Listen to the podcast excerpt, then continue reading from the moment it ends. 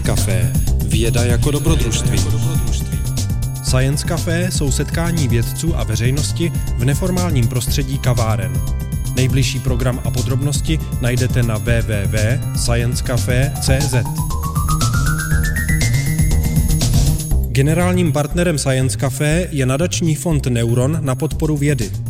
Dalšími partnery jsou nakladatelství Akademia, Lucky Lab, portál Slides Life a časopis Vesmír.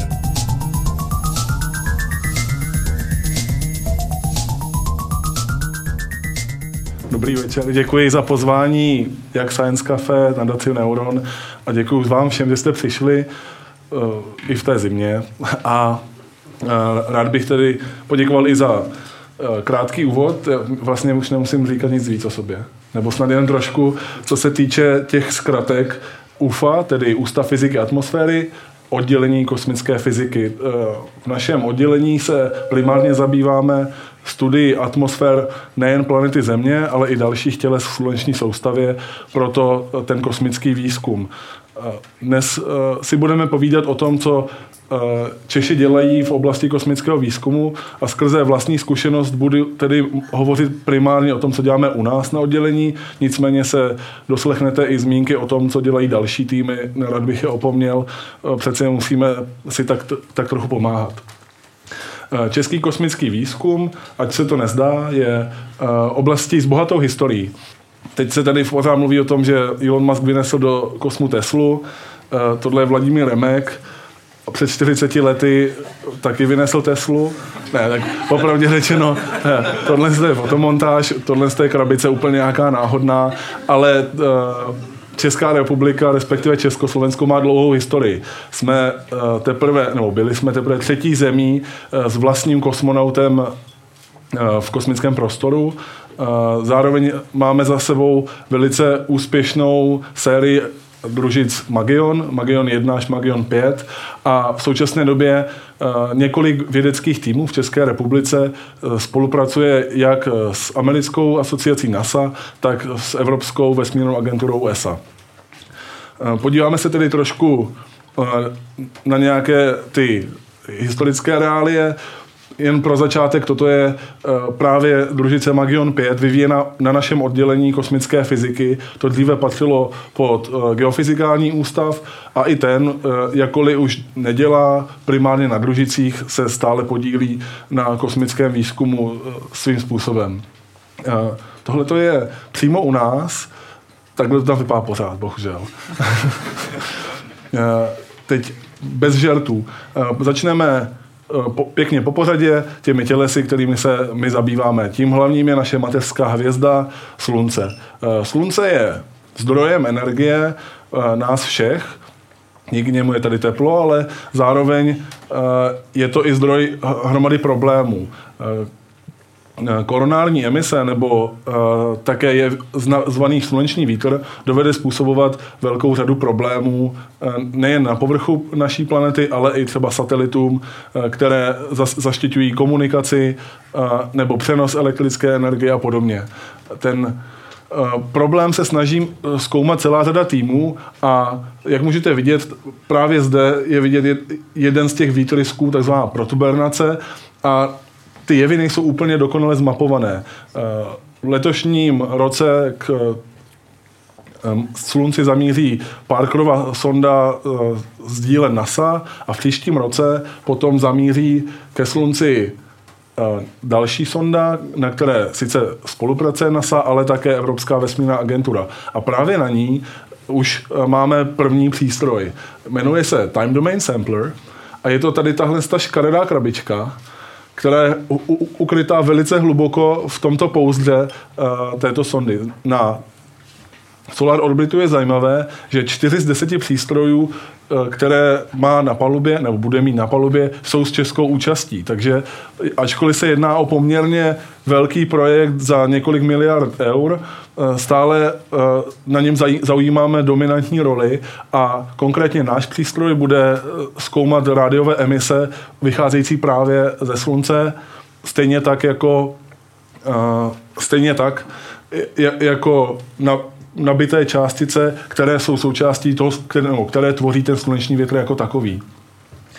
Doufáme, že se nám lépe podaří pochopit jevy, které mohou mít negativní vliv na planetu Zemi a svým způsobem tak přispějeme zase k vylepšení podmínek přímo na, na, na naší planetě. Tím druhým tělesem nečekaně eh, v řadě je planeta Země, eh, tedy naše vlastní kosmická loď, kterou plujeme vesmírem. Eh, planeta Země má hromadu uh, zajímavých jevů. Ty se týkají uh, i velice vysokých vrstev atmosféry. Uh, to, co nás zajímá na Ústavu fyziky za atmosféry nejvíc, uh, jsou takzvané ionosférické nadoblačné jevy. Uh, přišlo se teprve v 80. letech minulého století na to, že při bouřkách, ne, ne ovšem všech, dochází k celé řadě dosud nezmapovaných jevů. My jim poeticky říkáme skřídci, elfové, výtrysky a podobně. Asi koukání na pána prstenů mělo co dočinění při pomenování těchto jevů. Nicméně uh, objevují se nejen uh, v těch klasických, respektive v bouřkách jako takových se objevují ty blesky, které známe všichni. Je to takový poměrně běžný jev. Nicméně dost často jsou doprovázeny právě těmito jevy, kdy eh, nad konem eh, toho daného oblačného blesku, který směřuje primárně dolů, se pak může objevit některý z těchto výtrysků, ať už jde tedy o ty, o ty červené skřítky a, a podobně tomuto jevu, který stále není docela dobře pochopen a nebývá zaznamenán zase tak často, se bude věnovat náš přístroj uh, IME HF a je umístěn na francouzské družici Taranis. Je to tedy další zástupce mezinárodní spolupráce, na které pracuje uh, Česká republika, konkrétně tedy naše oddělení uh, s francouzskou kosmickou agenturou. Na straně můžete vidět zase eh, útroby tohoto, toho, tohoto zařízení. Zde jsou naše eh, počítače eh, a vyhodnocovače těch nazbíraných dat, na základě nich si doufáme objasníme lépe, jak ty nadoblačné jevy fungují a s jakou pravidelností se vyskytují a jakým způsobem můžou třeba ovlivňovat ty vyšší vrstvy atmosféry v tom smyslu, že bychom je třeba nějakým způsobem využívali. Jeden z mých kolegů třeba přišel na takový zajímavý objev, eh, kdy při použití vlnovodu, což je také zařízení na měření vln, nečekaně, eh, se dá eh, statisticky predikovat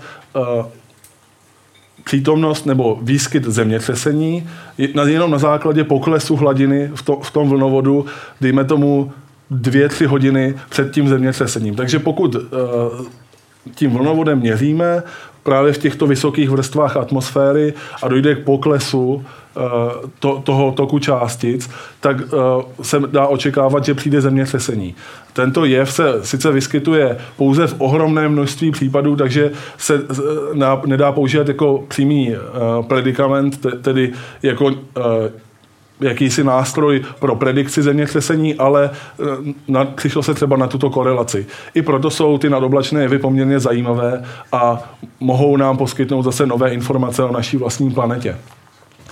No, uh, Nedostane se, nedostaneme se hned eh, na Mars, i když to všichni trochu tušíte. Nejdřív se podíváme na měsíc. Měsíc je zajímavý, má určité plusy a mínusy, eh, zkusíme se na ně podívat. Eh, tím plusem je, že už jsme na měsíce byli, to znamená, není zase tak zásadně složité se na něj dostat, jakkoliv si hrozná hroma lidí myslí, jsme se na to nikdy nedostali. Podle mě to není úplně eh, téma k diskuzi, nicméně z vlastní zkušenosti Eh, si můžete přesvědčit, že na měsíci jsme byli, jsou tam třeba zrcadla, kterými můžete, eh, o která, o která můžete vypouštět vlastní laserový eh, paprsek a ten se vám vrací zpátky na zem. A to těžko říct, jak by se stalo bez přítomnosti lidí nebo našich misí na jeho povrch. Mínusem ovšem je, že už jsme tam byli. Takže tam není příliš mnoho co, co zkoumat. On je velice dobře zmapovaný dálkovým pozorováním. A ten povrch je taky poměrně dobře zmapovaný. Eh, sice se stále objeví nové informace třeba o přítomnosti některých prvků v těch hlubokých kráterech, kde nebylo příliš dobře vidět, ale může hrát určitou roli třeba v, lepším chápání toho slunečního větru. Tomu by se měl věnovat přístroj s poetickým názvem Lemra L.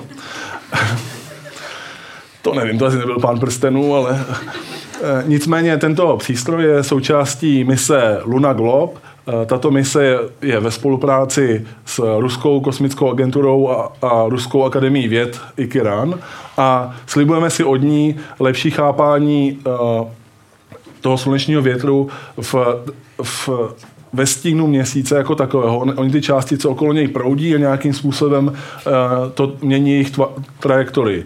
To není zatím velice dobře zmapováno a doufáme, že uh, náš přístroj na uh, družici Luna Globe Eh, tu, tuto informaci získá a nějakým způsobem s ní budeme moci dále pracovat. No, a teď konečně ten Mars, jo. Mars je tedy čtvrtá planeta sluneční soustavy, je o něco menší než naše vlastní planeta a dalo by se říct, že ve, v mnohem naší vlastní planetu vlastně připomíná. Eh, má dost určité míry podobnou, ne stejnou historii a my se můžeme jeho pozorováním naučit hodně o tom, jak by to tady špatně mohlo dopadnout. Eh, ve své podstatě Mars je taková mrtvá země. Eh, víme o něm hroznou hromadu věcí. Co, se, co o něm vlastně zatím víme? Díky dálkovému pozorování Marsu eh, pomocí kamer a foto, fotoaparátů, které jsou schopny snímat tuto planetu ve velmi vysokém rozlišení v několika pásmech eh, spektra, známe topografii Marsu lépe než eh, topografii planety Země. Je to zejména dáno tím, že planeta Země je pokrytá oceány a to oceánské dno nemáme zase tak dobře zmapováno. Já, mě, to, mě to osobně přijde vlastně trošku legrační, že těleso, které od nás cca 65 milionů kilometrů daleko, známe z pohledu povrchu vlastně lépe než naši vlastní planetu. Ale uh, tak už to prostě je. A Uh, přišli jsme na několik zajímavých informací. To jedno, jednou z nich je, že Mars měl poměrně bohatou vulkanickou historii. Přímo na snímku můžete vidět tady v takovém polostínu nejvyšší sopku a zároveň nejvyšší horu uh, sluneční soustavy. Nazývá se Olympus Mons a tato konkrétní hora je cca 21 km vysoká a její základna, tak jak můžete vidět, má rozlohu přibližně uh, Francie. To znamená uh, státu v Evropě, který my považujeme za poměrně velký, tak zhruba tak velká je základna této sopky. Rovněž se zde nachází nejdelší a nejhlubší údolí ve sluneční soustavě eh, Mart Vallis a víme i několik dalších jevů. Eh, jedním z mínusů je, že Mars není úplně dobré místo na randění. To je způsobeno eh, zejména tím, že Mars sice má atmosféru, ale ta má hodně specifické složení. Na rozdíl od planety Země je převládajícím prvkem oxid uhličitý, Eh, následovan argon, argonem a kyslíkem. To způsobuje, že k lomu světla nedochází stejně jako na Zemi, takže bohužel budoucí kolonizátoři eh, budou mít svoji úlohu výrazně těžší, nedochází tam k žádným romantickým růžovým a fialovým západům slunce. Nic, Eh, západy slunce vypadají takto, možná bez těch fialových čar, ale, ale jinak eh, zhruba, zhruba takto a jedná se o poměrně eh, chladný zážitek, u kterého bude asi horší konverzovat. A plusem ovšem je, že na Marsu je voda. To je jeden ze základních předpokladů pro osidlování planety, protože voda je jedním z prvků, který my dost zásadním způsobem potřebujeme k vlastnímu přežití a čím více jí je na nějakém daném místě, tím lépe pro nás. Eh, to, co můžete eh, sledovat zde, eh, je ve skutečnosti snímek z přístroje HiRISE z americké kosmické agentury NASA a to, na co se díváme, je okraj kráteru, kde jsou vidět určité e-, erozní rýhy potom jak voda na Marsu kdysi působila. I kvůli tomu víme, že kdysi na Marsu voda byla tekutá. Eh, mínusem ovšem je, že v současné době je voda pouze zmrzlá. Je to dané tím, že eh, ta atmosféra je výrazně řidší, takže ne, neudrží žádné teplo a Mars je tedy vystaven vlivům okolního vesmíru, který je velice chladný. Sám už nemá žhavé jádro, což znamená, že nemá žádný zdroj tepla než slunce samotné a to už je natolik vzdálené, že ho není schopno vyhlívat na příliš příjemné teploty. To, na co se koukáme zde, je jeden z důkazů právě zmrzlé vody, respektive nejen vody. To, na co se koukáme, jsou dráhy, které zbyly po ledových blocích suchého ledu, tedy zmrzlého oxidu uhličitého. A ty se během marzovského jara, jakkoliv se to může zdát divné, na Marsu jsou taky roční období, podobně jako na Zemi, Eh, ty se na, za, na začátku marzovského jara při tání toho ledu začaly ulamovat z této hrany a kutálet směrem dolů. Takže to co, to, co my na tomto snímku vidíme, jsou naprosto zjevné důkazy o tom, že tam dochází k uh, pohybu právě toho suchého ledu a vodního ledu a že ho je tam poměrně hodně. Uh, plusem je, že Mars je relativně blízko. Uh, no, jak bych, to, jak bych to... Já jsem z Brna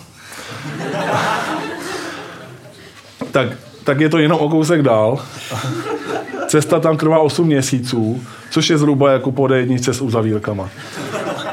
A je to tedy těleso, které v našem případě uh, velice blízko je uh, tedy na snadě jej mapovat i, i uh, s posádkou a bude to tedy pravděpodobně první místo, kam lidé zamíří hned po měsíci.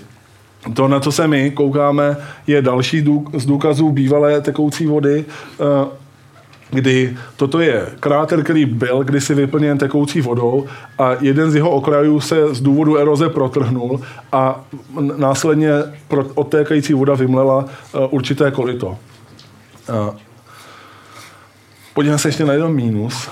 Tím mínusem je, že Mars je poměrně divoké místo. On sice nemá příliš hustou atmosféru, ale i ta jednoprocentní atmosféra, která na jeho povrchu, nebo jeho povrch obklopuje, má dostatek síly a energie, aby v případě zahlívání povrchu zvedala ten marzovský prach, který je velice jemný a vytvářela povrchové prachové bouře ty prachové bouře se uh, mohou rozléhat uh, v určitých ročních období, konkrétně tedy v létě, protože tam je teplo a tak.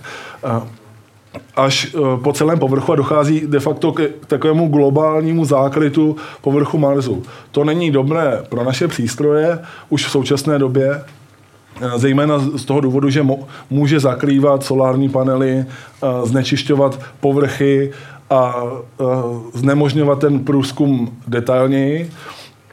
A dalším takovým nenápadným eh, jevem, který může v těchto prachových bůřích nastávat, jsou, je, je existence eh, elektromagnetických výbojů. No, eh, je potřeba se ptát dál. Víme o Marsu zatím velice hodně, ale ten průzkum v případě budoucí kolonizace je téměř na počátku. Těch informací musíme získat velké množství.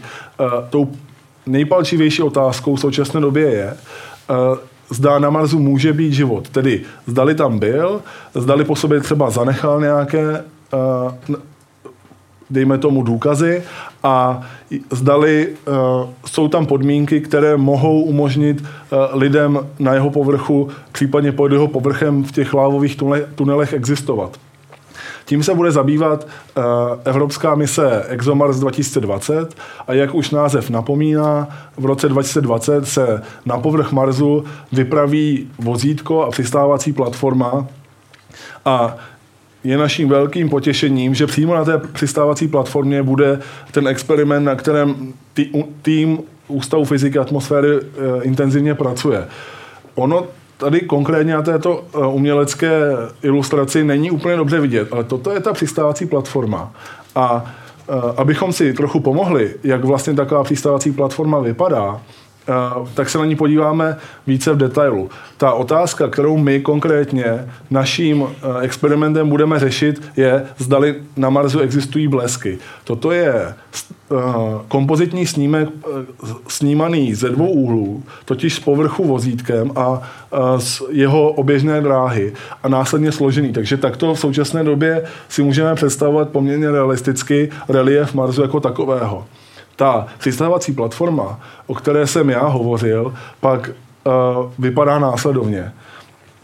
Uh, toto je tak, jakýsi technický model, s kterým v současné době pracujeme a náš experiment je umístěn v této části a pak důklad, důsledně schovan pod uh, tím, tím krytem. Uh, náš experiment si klade za cíl odpovědět otázku, zdali tedy na uh, Marsu v těch prachových bouřích opravdu existují ty výboje. To je poměrně zásadní informace, zejména z pohledu těch pilotovaných misí. Eh, když to řeknu nekorektně, můžete si to představit tak, že přiletíte na Mars, vylezete z vašeho modulu a do něho uhodí blesk, vypne ho a vy už si nezavoláte ani zpátky na zemi, že jste v hajzlu. A to by si asi nikdo nepřál. Takže uh, my bychom rádi něčemu takovému zabránili, zejména z toho důvodu, eh, že nám jde právě o ty budoucí astronauty a eh, že ten, tento jev eh, představuje potenciálně poměrně velké nebezpečí. Podíváme se na, konkrétně na moji práci, když už tady jsem, tak jak vlastně vypadá práce na té anténě, která se z této platformy eh, bude vysouvat, aby eh, ideálně naměřila nějaké ty signály z těch blesků. Tak jedna z těch variant pracuje s takovým výklopným mechanismem. Já jí pracovně říkám kapradina. A je to zejména z toho důvodu, že to vypadá podobně jako kapradinový list. Je tak, v té úvodní fázi je smotaná a krásně se rozvine. Ta druhá je inspirována šampaňským. Jestli jste někdy odpalovali šampaňské, a, a předpokládám, že ano, a, tak víte, co může udělat špunt, když šampaňské není schlazené. A přesně toho principu jsme se rozhodli využít. A, to, co vidíte zde, je de facto víčko nebo zátka toho šampaňského a na něj je navinutá anténa v podobě e, ocelového lanka abychom ji z toho obalu uh, úspěšně vytáhli, uh, chtěli jsme zde umístit malou lahev šampaňského, nicméně Evropská vesmírná agentura zcela nesouhlasila a byli jsme nuceni ji nahradit tedy uh, pružinou. Bohužel, není ničím oslovovat, kdyby se to povedlo. Ale faktem je, že pružina vymrští toto víčko a za sebou vytáhne tu anténu jako takovou. Následně potom bude uh, pasivní elektrická anténa uskutečňovat ta, ta konkrétní měření. No a třetím návrhem, jelikož procházíme určitou evolucí, je sice opět inspirace kapradinou, ale úplně jiná. Uh, já tomu tedy pracovně občas říkám origami, protože jsou to takové segmenty, které jsou poskládány na sebe a zase podobně jako ten kapradinový list se rozvíjí, tak se rozkládají do, do takové dlouhé uh, antény, která krčí tedy z toho solárního panelu na té přistávací platformě. Uh, jelikož se náš, naše přednáška nazývá Jak Češi objevují vesmír. Považuji taky za vhodné zmínit, že eh, Mars, Marsu se nevěnuje jenom náš tým, ale uh, věnují se na něm právě na Geofyzikálním ústavu Akademie věd. Uh, konkrétně Petr Broš je kryovulkanista a zkoumá jev, kterému se tedy jak už jeho profese napomíná, eh, nazývá kryo, kryovulkány. Tedy, že ta zmrzlá voda nějakým způsobem eh, vulkanicky pracuje a vyvěrá eh, z těch, z těch zmrzlých vulkánů přímo na jeho povrchu. Co očekáváme od toho našeho měření a co očekává Petr? No, Petr očekává, že tam ty kryovulkány existují, my očekáváme, že tam existují ty naše výboji. Eh, rádi bychom také pochopili lépe podobné jevy na naší planetě. Ono se to možná nezdá, ale možná jste někdy viděli takové ty hodně pěkné snímky. tak takhle to zní, jo? Eh, no, eh, on, ono se to nezdá, ale na planetě Zemi existují podobné jevy. Jestli jste někdy viděli velice, velice aktivní vulkány vymetající horký prach a jemné prachové částice. A tak jste také možná viděli snímky, myslím, že konkrétně National Geographic je před nedávnou dobu eh, předvedl, které zachycují, jak v těchto eh, prachový, vulkanických prachových oblacích vznikají výboje, které se svým charakterem velice podobají těm našim. Eh, ten jev bohužel není velice důkladně proskoumaný a je to zejména z toho důvodu, že nikdo není takový blázen, aby sedl do helikoptery a letěl do aktivní sopky měřit ty výboje. Takže jakkoliv se to může zdát neintuitivní, abychom lépe pochopili ten jev, na naší planetě, musíme letět na Mars a měřit to tam. Takže, ale pořád je to lepší, než kdyby tady někdo vletěl uh, přímo do sopky. Uh, no a uh, tou třetí uh, informací nebo tím třetím bodem je, že bychom obecně chtěli lépe uh, chápat jevy, které uh, ke kterým na Marsu dochází. Ta, ten náš experiment vám se mimo jiné zabývá i magnetickými reziduji na povrchu Marsu, jelikož Mars nemá globální magnetické pole, ale jenom takové uh, rezidua, která, která zbyla po tom, po tom původním magnetickém poli. A my doufáme, že i to nám po, pomůže lépe pochopit, jakým vývojem třeba ta planeta procházela. To ovšem není všechno. Uh, popravdě řečeno, zabýváme se i eh, Jupiterem a eh, konkrétně jeho měsíci. Jupiter je největší planeta sluneční soustavy a má 69 oběžnic, eh, z nich čtyři největší, ledové měsíce, tež nazývané Galileovské měsíce, jsou hodně zajímavé zejména tím, jak moc jsou podobné právě Zemi. Na co my se chceme podívat, je nejen magnetické pole Jupiteru jako takového, to, co můžete konkrétně vidět tady, je polární záře způsobená dopadem části na to velice silné magnetické pole, ale i na magnetická pole těch jednotlivých ledových měsíců. Zajímavostí je, no, to na co se koukáme, je, že ta polární záře na Jupiteru jako takovém je tak intenzivní, zejména z důvodu násobně silnějšího magnetického pole, že vlastně prakticky nikdy nepřestává. Takže Eh, kdybyste někdy chtěli vidět polární záři, viděli jste rengenově a měli hromadu peněz, tak můžete letět tam. A, a vyjde to skoro stejně, jako když jede někdo do Finska. A když se podíváme na ty eh, magnetická pole, eh, tak Eh, se jedná zase o krásný příklad té mezinárodní spolupráce. Náš tým se společně se švédským týmem účastní na vývoji přístroje pro misi JUICE. To nemá nic společného s pitím, ale se zkratkou Jupiter Icy Moon Explorer, tedy jakási sonda, která bude objevovat a charakterizovat lépe ty ledové měsíce Jupiteru samotného. Slibujeme si, že náš analyzátor LFR, který je primárně zaměřen na eh, studium eh, magnetického pole Ganymedu, eh, nám pomůže lépe pochopit, jak se jeho magnetické pole chová. Ganymed je hodně zajímavý z toho důvodu, že je vlastně nejpodobnějším tělesem v celé sluneční soustavě naší vlastní Zemi.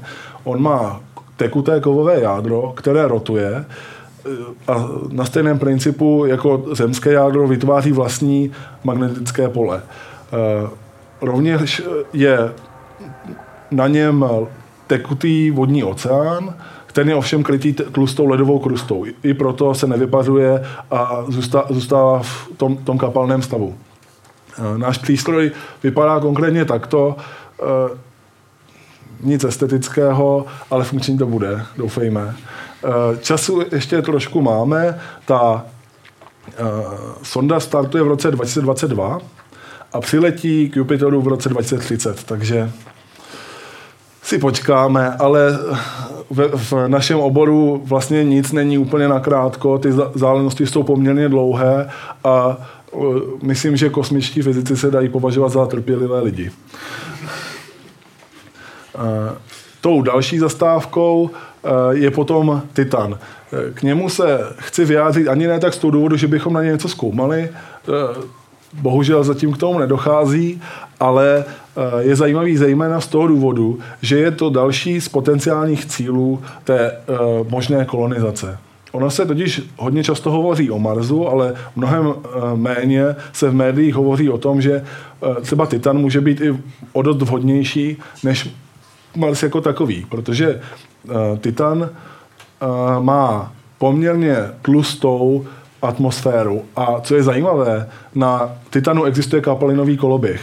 To, na co se díváme, je kapalné jezero přímo na jeho povrchu, které bylo zaznamenáno, tuším, sondou Cassini nebo New Horizons, nerad, nerad bych uh, lhal. A uh, to je poměrně zajímavý jev. My, my jsme vlastně téměř nikde jinde, až, až na drobné výjimky nedetekovali žádné kapalné uh, velké plochy, tak jako třeba toto jezero. Mínusem ovšem je, že uh, to není koloběh vody. Uh, na Titanu je minus 179 stupňů Celsia průměrná teplota, takže se jedná o uh, koloběh metanu.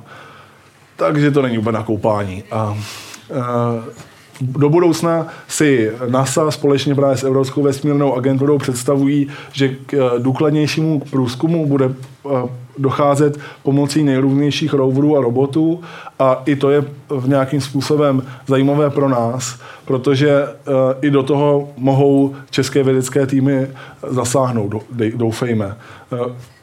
Konkrétně týmy na Českém vysokém učení technickém se, se roboty intenzivně zabývají a uh, já osobně bych byl jenom rád, kdyby se k té spolupráci dostali. Uh, Další zastávkou je potom ledový měsíc Evropa a ten zmiňuji zejména z toho důvodu, že to je opět zástupce uh, těles, na kterých uh, se nebo na která se nějakým způsobem e, nazírají čeští věci. Konkrétně výzkumníci na Matematicko-fyzikální fakultě Univerzity Karlovy v nedávné době, na, na podzim tohoto roku, publikovali společně s e, výzkumníky z JPL, Jet Propulsion Laboratory v NASA, objev, že na těch ledových měsících se nachází právě tekutá voda což je naprosto revoluční informace. Ono se myslelo, že uh, jsou ty uh, měsíce pravděpodobně promrzlé až, až na to své kamenné jádro, ale na základě pozorování těch jednotlivých měsíců, uh, porovnávání hustot a výpočty a modela, modelace uh, pohybu těch planet a určité nepravidelnosti v jejich drahách se, se zjistilo, že tam dochází k různým zajímavým jevům, konkrétně ke slapovým jevům a ty produkují dostatek energie, aby rozehřívaly ty ledové oceány a vznikala na nich tekutá, nebo respektive držela se na nich tekutá voda.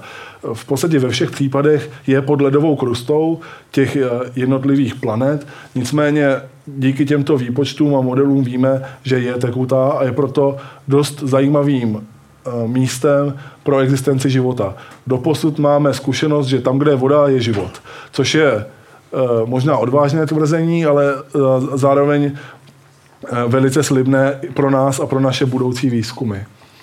No a ten Ganymed, o kterém jsem eh, mluvil prvé, je zajímavý pak zase pro nás, protože eh, v rámci toho, toho přístroje, který máme na Solar Orbiteru, se nebudeme zabývat jenom uh, tou ledovou krustou, ale právě tím uh, magnetickým polem. Uh, to je zajímavé také z toho důvodu, že některé z těch jevů, které prole, proletající sondy Voyager, tuším, a, a zaznamenali, mají velice podobné charakteristiky toho magnetického pole naší Země. Takže podobně jako to bylo s tím Marsem a těmi, těmi sopkami tady na Zemi, i my budeme schopni uh, ty, ty jednotlivé jevy porovnávat a hledat mezi nimi určité analogie. Uh, na úplný závěr se podíváme na tě, ten poslední z měsíců uh, planety Saturn, tím je Enceladus, a i na tomto tělese vlastními výpočty právě výzkumníci uh, Univerzity Karlovy přišli na to, že zde existují uh, ty ledové a respektive tekuté vodní oceány pod jeho povrchem. A snad jenom na úplný závěr, tento objev už byl potvrzen právě sondou Cassini, která v minulém roce smutně skončila v v plynné atmosféře Saturnu, nicméně předtím se jí povedlo několik těsných průletů okolo Enceládu. A jakkoliv to na, na této konkrétní fotce není vidět, tak v oblasti jeho jižního pólu, který je tady, eh, dochází k, ke gejzírům té tekuté vody skrze ledové pukliny a uh, sonda Cassini těmi gejzíry proletěla a nazbírala vzorky a opravdu určila, že nejen, že ta voda je tekutá, ale obsahuje or, organické látky, uh, což znamená, že by to mohlo, mohlo být poměrně vhodné prostředí pro nějakou jednoduchou metabolickou činnost.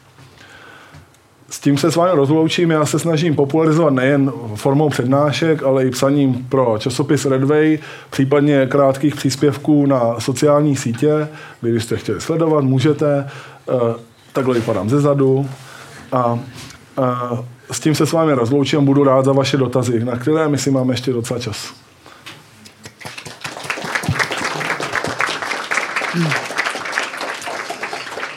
Perfektní, děkujeme za skvělou, skvělou přednášku, bylo to opravdu velice povedené, vůbec jsem netušil, že česká věda má tak silné zástupce v oblasti kosmického výzkumu. A e, jak už e, pan Lukačevič před, předestřel, je čas na dotazy, tak určitě vás vyzývám, abyste se e, zeptali na cokoliv, co vás zajímá. A jenom z organizačního hlediska připomenu, že by bylo fajn, kdybyste ten dotaz dali do mikrofonu, já vám ho pošlu, abychom měli pro diváky, kteří se dívají nyní a nebo na, na Facebooku, anebo potom na záznamu na Slides Live, abychom měli i ten dotaz a odpověď, aby byl ten kontext. Takže uh, vyzývám uh, k dotazům, tam vidím jednu, jednu ruku, takže já jdu s mikrofonem. Díky za krásnou přednášku.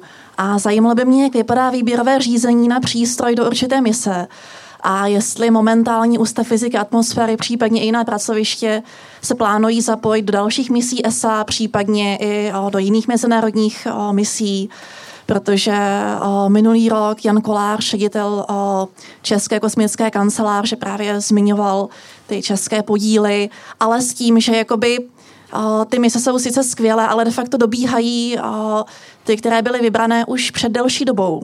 Tak jestli se chystáte k něco dalšího, právě po tom, co proběhnou ty vybrané, byť je to 20 let v budoucnosti, třeba co se týče. Eh, díky za dotaz. Tak nejprve k tomu procesu výběru jako takového. Uh, už to nefunguje tak, že by každá z kosmických agentur eh, dělala výzkum takzvaně in-house, tedy že její vlastní vědecké týmy vyvinou tu aparaturu, dodají a, a vyšlou do vesmíru. Naopak třeba Evropská kosmická agentura to dělá tak, že zadefinuje cíle mise v rámci vlastního expertního týmu a následně vytvoří, jak Julie poznamenala, výběrové řízení.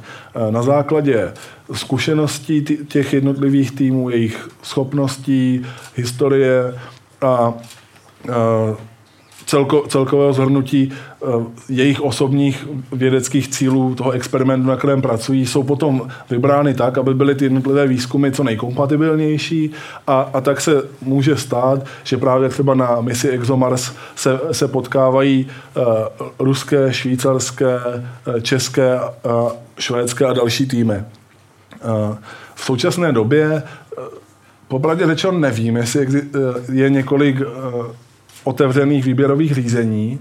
Já osobně jsem jenom blbý inženýr a uh, jenom dělám, co mi řekli. Popravdě řečeno, ne, ne, ne, tak teď nebudeme to nutně zlehčovat, nicméně v té organizační rovině uh, se na práci nepodílím, takže nemůžu bohužel odpovědět, zdali se ucházíme o nějaké další uh, výzkumy. Uh, Vím, že bychom rádi pracovali na několika dalších pozorování eh, magnetosféry, v několika uh, konzorcích, tedy ne přímo celým přístrojem, ale být součástí uh, nějakého většího týmu. Já bych se vás chtěla zeptat, jak se stane, že na Marsu zanikne magnetické pole, to mě fascinuje. To je hodně dobrá otázka.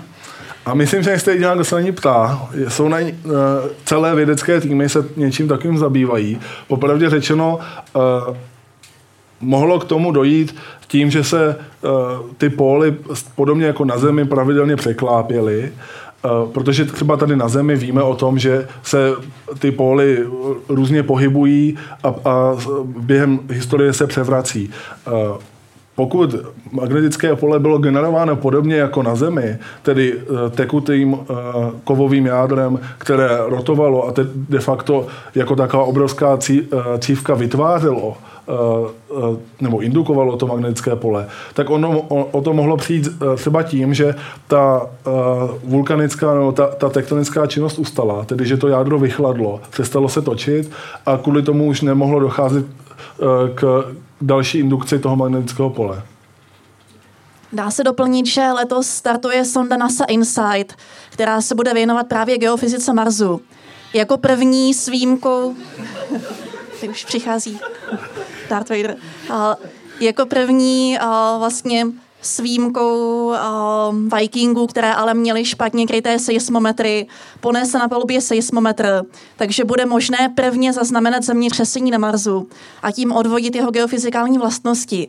Jak má tlustou kůru, jak je tlustý plášť, právě jestli je aktivní jádro, jestli tam ještě je trošku aktivní tektonická nebo vulkanická činnost protože třeba právě zmíněný Petr Broš společně s kolegy nalezl stopy vulkanismu, které jsou staré možná jenom pár desítek milionů let, což je mrknutí oka v geologické perspektivě. Takže těžko říct, ale zjistíme brzy. Děkujeme za doplnění. Díky, abych jenom možná doplnil k té předešlé otázce, jak to funguje s financováním ESA. Eh, za Sobotkově vlády Česká republika dvakrát skoro zdvojnásobila rozpočet, který posílá do ESA. A financování ESA funguje tak, že jednotlivé státy posílají peníze do ESA s tím, že potom očekávají a vlastně podle to fungování ESA dostanou obdobnou částku zpátky. To znamená, že v podstatě všichni, co tady sedíme, tak se můžeme rozhodnout, že něco ve vesmíru chceme dělat a Česká republika je zrovna v situaci, kdy eh, dostane víc prostoru, než dostala v předešlých letech, protože ty finance v ESA jsou na to de facto, de facto připravený. Eh, to si myslím, že se netýká jenom akademie, týká se to i třeba jen biznesu. V podstatě ten prostor je relativně, relativně otevřený a otevírá se a je vlastně v příštích letech je tomu jako více nakloněný. Že na nás, abychom ty misi vymysleli. Perfektní, děkujeme za, za skvělé, skvělé doplnění, to je opravdu taková, taková výzva, takže díky moc. existuje i business inkubátor ESA. Výborné. Já bych měla úplně takový laický eh, dotaz, eh, protože nejsem inženýrkou, ale mě by zajímalo, jak jste říkal, že eh, nebyla vyslána, nebo žádný vrtulník net nějakou sopku, protože by ho to zničilo. A nepřemýšlí se, že by se vytvořil nějaký speciální přístroj, který by byl samořititelný, že by to tam změřil? Protože ty náklady na, na to, do toho, na ten Mars jsou mnohem vyšší. Ne, ty, ty jo, to, to, byl, to, byla, to byla spíš spíš nadsázka, že, že bychom nemohli něco takového uskutečnit a proto letíme na Mars. Uh, já, já se domnívám, že dříve nebo později s tím, jak se třeba rozvíjejí drony, eh, se eh, vyrobí, skonstruuje takový dron, který přežije v těch extrémních podmínkách těch vulkanických bouří tady na povrchu země a minimálně v těch okrajových oblastech bude schopný pokusit se detekovat a nějakým způsobem zkoumat vlastnosti těch elektrických výbojů přímo tam. To, to, že se to v současné době neděje, je otázka spíš na kolegy eh, z geofyziky a na kolegy inženýry, kteří třeba nebyli dostatečně eh, motivováni k něčemu takovému. Ale já se domnívám, že to není nereálný úkol. A jak vy jste se k této profesi dostal? Oklikou. To byla dlouhá cesta. Uh, ne, já jsem měl velké štěstí, že už během studií na vysoké škole jsem tak trochu prahnul dělat něco jiného, než to strojní inženýrství, které ve výsledku mám vystudované. A už při Eh, práci na bakalářské práci jsem eh, měl jako téma kontejnerový modul pro sondážní rakety a stratosférické balóny. A tento návrh se líbil právě kolegům z výzkumu a skrze něj jsem se takovou oklikou dostal do prvního vědeckého týmu, který pracoval právě na výzkumu pro Evropskou vesmírnou agenturu.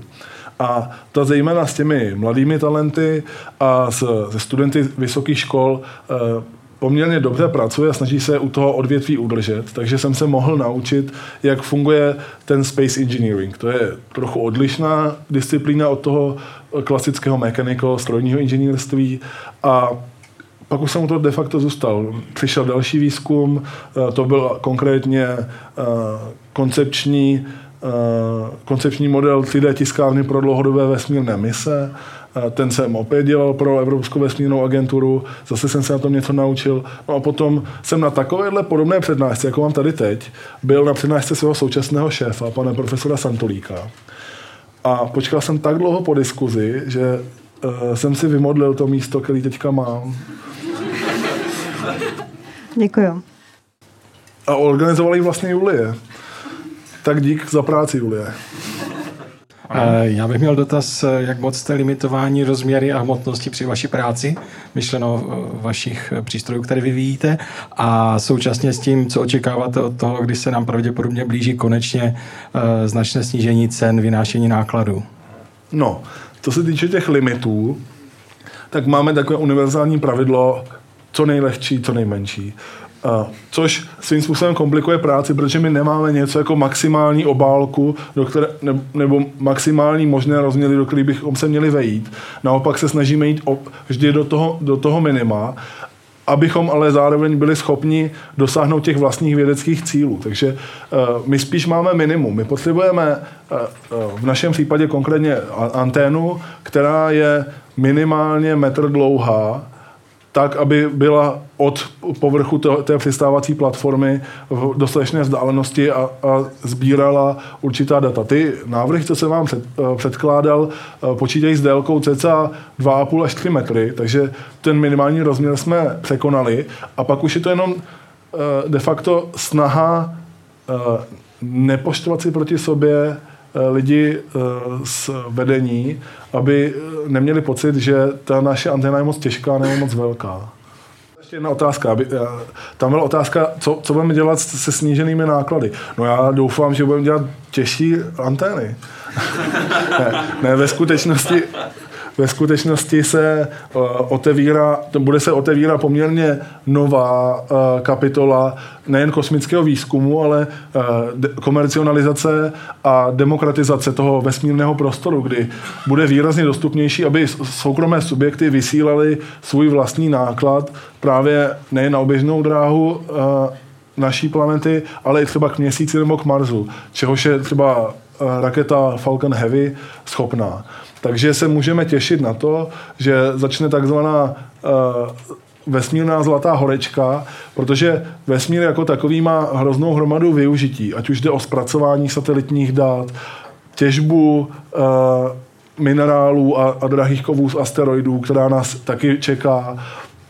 A tohle všechno zní jako hrozný sci-fi, ale zejména kvůli tomu, že cena toho vynášeho nákladu se bude výrazně snižovat, se můžeme na něco takového těšit už v řádu, v řádu jednotek či desítek let. Takže my se toho dočkáme, že nebude zase tak výjimečný lítat do vesmíru. Podle mě to bude jako letět letadlem do státu.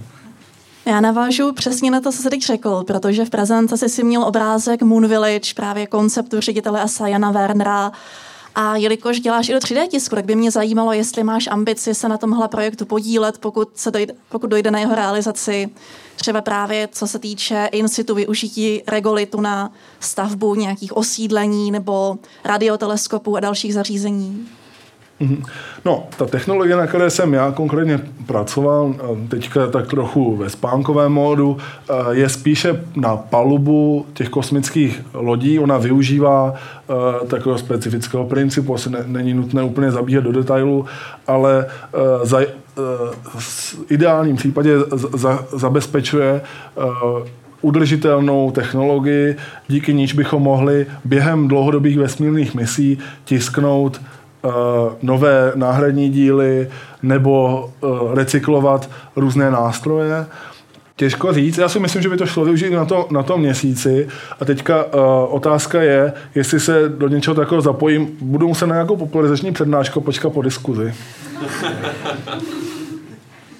Mě by zajímalo, jak konkrétně, nebo jestli byste mohl rozvést, jakým způsobem budete zaznamenávat ty bleskové výboje, jak, na jakou dálku jste schopni, nebo jestli jste schopni globálně, globálního měření a proč je to potřeba dělat z povrchu? Tak, po pořadě. naše pasivní elektrická anténa by měla pracovat eh, v pásmu tuším 100 MHz až 5 GHz, což je poměrně velký, velký rozptyl eh, a bude eh, v ideálním případě zaznamenávat elektromagnetické vlnění přicházející z těch výbojů. Můžete si to laicky, aby, abychom všechny vtáhli do děje, představit podobně, jako když tady na planetě Zemi slyšíte hrom po blesku, tak ten výboj tam uh, vydá určité množství elektromagnetického vlnění, které se šíří do okolí. A to je přesně, co bychom chtěli měřit. A na základě toho, na jaké vlnové délce, eh, s jakou intenzitou a podobně ho získáme, budeme schopni lépe chápat eh, ten jev, jeho rozsah, nebezpečnost a, a podobně. Co se týče vzdálenosti, to se bude odvíjet zejména od toho, jak dlouhou anténu se nám povede tam vyslat. Takže já nemůžu říct konkrétní číslo, protože my vlastně ještě nevíme, jakou konkrétní vzdálenost budeme, budeme mít v dosahu. Proč se to dělá na povrchu, je zejména z toho důvodu, že ten dosah není zase tak veliký. A ta, kdybychom to dělali z orbity, nebo tedy z oběžné dráhy, když budeme používat existující česká slova, tak bychom nejspíš nenaměřili vůbec nic, protože my potřebujeme stabilní polohu a potřebujeme v úzovkách klid, kdy ta anténa jako taková bude, bude pasivně trčet z toho povrchu a bude vystavena poměrně konstantním podmínkám, takže budeme vědět, že nedochází k rušení okolními jevy, ne, uh, protože kdyby byla třeba v kosmu, tak bychom mohli uh, zaznamenávat nějaké přicházející elektromagnetické vlnění z kosmického prostoru, což není úplně, úplně v to, tím naším cílem. Tak. Já bych se chtěl zeptat, jak je to s eh, určitou, eh, s určitými pravidly a kontrolou těch věcí, které se potom dostanou do kosmu. Já si dokážu představit, že to není jako u každého běžného projektu, kdy mm, byste tam poštou poslali do toho, do toho centra eh, nějaký balíček a řekli, nám to tam jako přidejte. Probíhá nějaká integrace potom třeba na místě přímo, nějaká montáž a tak? Jak, jak si to člověk může představit? Je to poměrně složitý pro, proces, nejen z pohledu té mechaniky jako takové, nebo v případě té, toho, toho hardwareového řešení, kdy dochází k zapojení elektroniky, tomu namontování a podobně. Ten integrační proces trvá poměrně dlouho, má ho na starosti v našem případě Ruská akademie věd, protože ta, tu kosmickou nebo tu přistávací platformu vy, vyvíjí právě Roskosmos v spolupráci s Ruskou akademií věd a na ní jsou umístěny ty experimenty. Co je možná zajímavější a ještě důležitější v případě této konkrétní mise, eh, není tedy hardwareové řešení, ale třeba řešení planetární ochrany. Protože ta mise si klade za cíl eh, ideálně eh, detekovat nebo nějakým způsobem určit, jestli na Marsu byl nebo stále je život, tak si nemůžeme dovolit žádnou kontaminaci ze Země. Takže ty experimenty, konkrétně teda ty naše v úzovkách krabičky, eh, budou poslány eh, do, do Ruska. Pravděpodobně ještě předtím, anebo eh, spíše až po té integraci projdou dost náročným procesem sterilizace, tak aby vyhověly parametrům a požadavkům té planetární ochrany. V našem případě víme, že se bude jednat o 26-hodinový Eh, běh při teplotě cca 160 stupňů. To není úplně příjemný pro žádnou elektroniku, takže to představuje další eh, v vozovkách zádrhel eh, z pohledu naší, naší práce, protože my musíme tu naší elektroniku na něco takového připravit a všechny ty materiály. Já osobně teda třeba s tím teďka hrozně bojuju, protože tam mám předvybrané materiály, které si s touhle teplotou úplně netykají takže musím měnit ty materiály a e, jenom pro představu, ta anténa bude vystavená teplotám od minus 270 stupňů Celsia k plus 160. Musí vydržet e, jak atmosférický tlak, tak e, téměř dokonalé vákuum a musí vydržet neuvěřitelné vibrace e, při startu a při přistání toho modulu. A když se povede splnit tyto požadavky, tak teprve začíná ta práce samotná na tom, jak se to rozvíjí a podobně. Takže eh, ten, ten proces integrace eh, je už takovou jakoby křešničkou na dortu něčeho, co musí fungovat de facto nezávisle bez zbytku té soustavy a v rámci té soustavy naopak nesmí rušit ostatní experimenty. Děkuju. Já jsem se jenom chtěla zeptat, když byla řeč o té planetární ochraně, není to tak trošku zbytečný, protože když si vezmeme, co se tam posílalo za uh, sondy a vozítka v uh, těch 60. 70. letech, ty určitě nebyly tak uh, dobře sterilizovaný, navíc tam jako pár sond spadlo, aniž by to bylo plánováno. Takže není to v podstatě blbost? Já vidím, jak Julie kroutí hlavu. Ona je astrobioložka, takže tomu rozumí ještě o kousek víc než já. A, a blbost to není, protože k té sterilizaci docházelo i, i v dřívějších dobách. Oni na tohle to konkrétně mysleli už, už s těmi prvními misemi. Protože jako to poslední, co chcete, když hledáte život na cizí planetě, je, že tam doletíte a zjistíte, že tam mají úplně stejné bakterie, jako v Holandsku neuvěřitelný, že člověk celou cestu až na ten Mars letí a pak prostě stejný bakterie, jak v té, na té základně v tom nizozemí. Takže i ty mise, které už proběhly, eh, tohle brali jako dostatečně vážně a Teď se to dělá možná snad ještě dokonale, důkladněji. Eh, je systém odstupňování té planetární ochrany podle toho, jestli to těleso se pohybuje volným kosmickým prostorem, jestli lítá po oběžné dráze eh, toho daného zkoumaného tělesa nebo zamíří přímo na jeho povrch.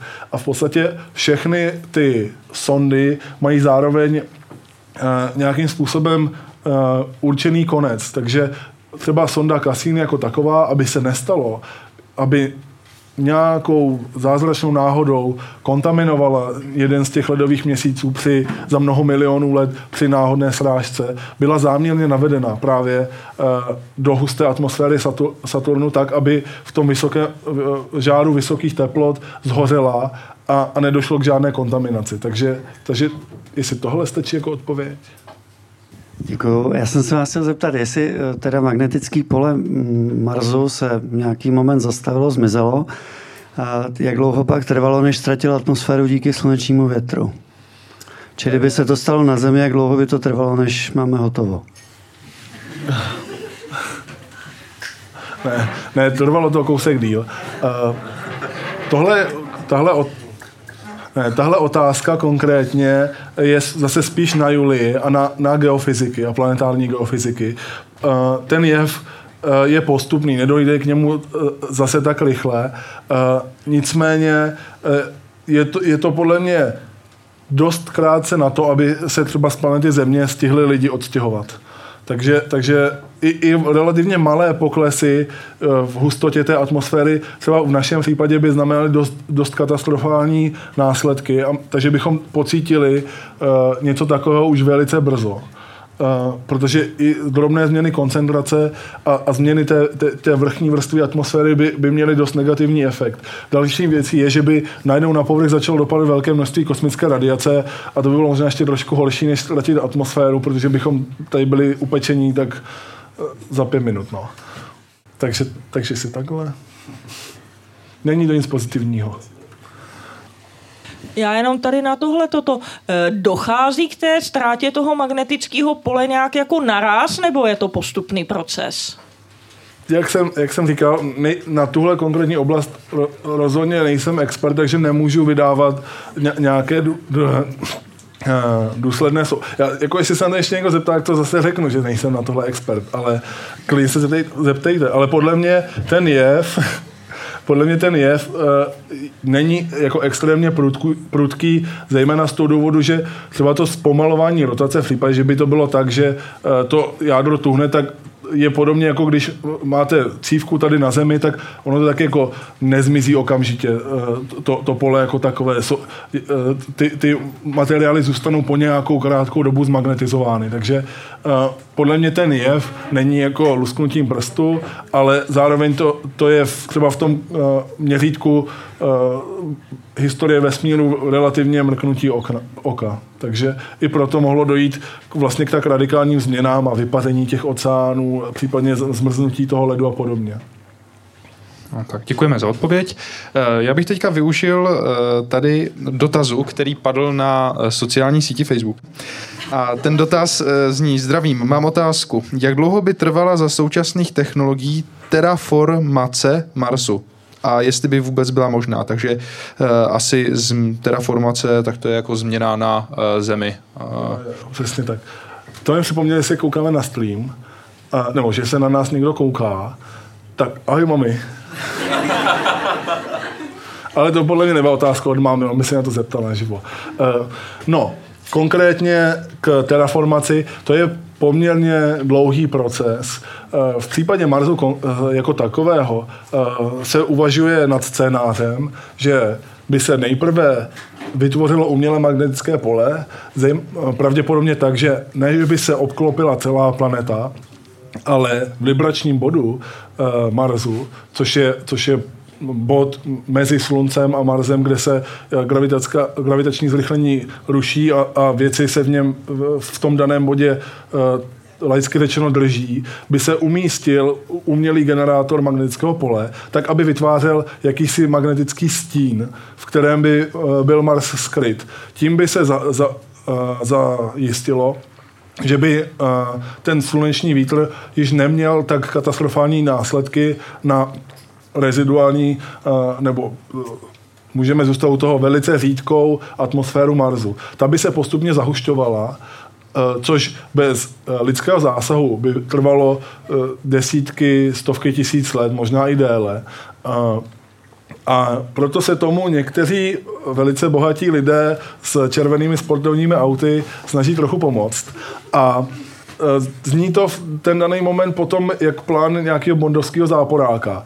Ale tenhle konkrétní člověk říkal, že bychom třeba mohli poslat termonukleární hlavice k Marsu a ty jeho ledové, e, ledové e, příkrovy na jednotlivých polech, které jsou tvořeny primárně suchým ledem, tedy C, zmrzlým CO2 těmi explozemi rozpustit a, a tím pádem zahustit tu atmosféru. Jak víme, na planetě Zemi oxid uhličitý je velice dobrý skleníkový plyn, takže by zapříčinil ohřívání toho povrchu Mar- Marsu jako takového, což by následně vedlo třeba k rozpuštění té vody, která je, je zmrzla pod povrchem Marsu. A postupně by k něčemu takovému došlo. I v těch eh, nejdivočejších scénářích se eh, však nehovoří o eh, časové periodě kratší než 100 let, 50-100 let, takže to, i, i, tak je to, i tak je to dlouhá doba, my, my sami bychom se toho nedočkali. Já bych tomu jenom doplnil, Joe Pelton, který hodně publikuje v otázce planetární obrany, tak nedávno publikoval článek na téma jak postavit právě na tady ten librační bod, ale ne Marsu, ale Země, ne? tady ten elektromagnetický štít, ne? který by odstínil případný erupce ze Slunce, které by byly natolik silné, že by zničily satelity na oběžné dráze uh, Země. To je scénář, který se může jevit jako menší sci-fi než eh, elektromagnetický pole na Marsu.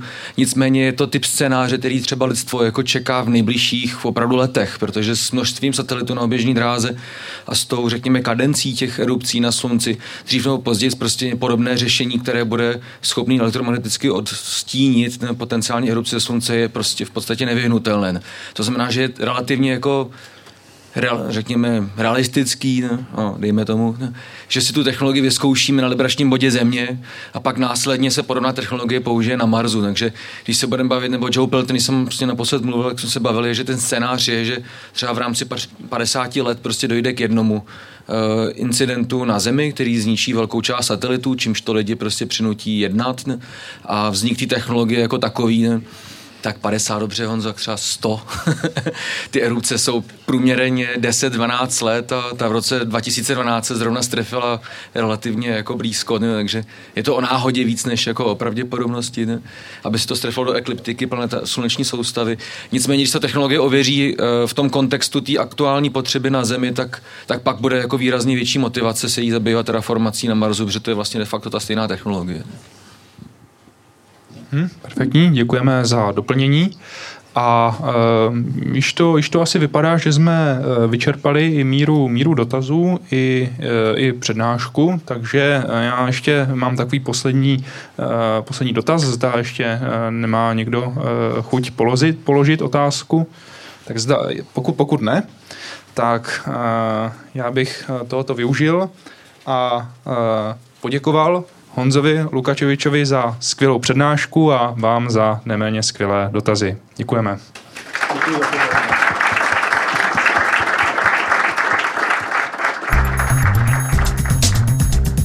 Science Café. Věda jako dobrodružství. Zaujalo vás Science Café? Sledujte nás na Facebooku a Twitteru. Videozáznamy některých diskusních večerů s vědci jsou k vidění i na portálu slideslife.com. Budeme rádi, pokud se někdy na Science Café přijdete podívat naživo.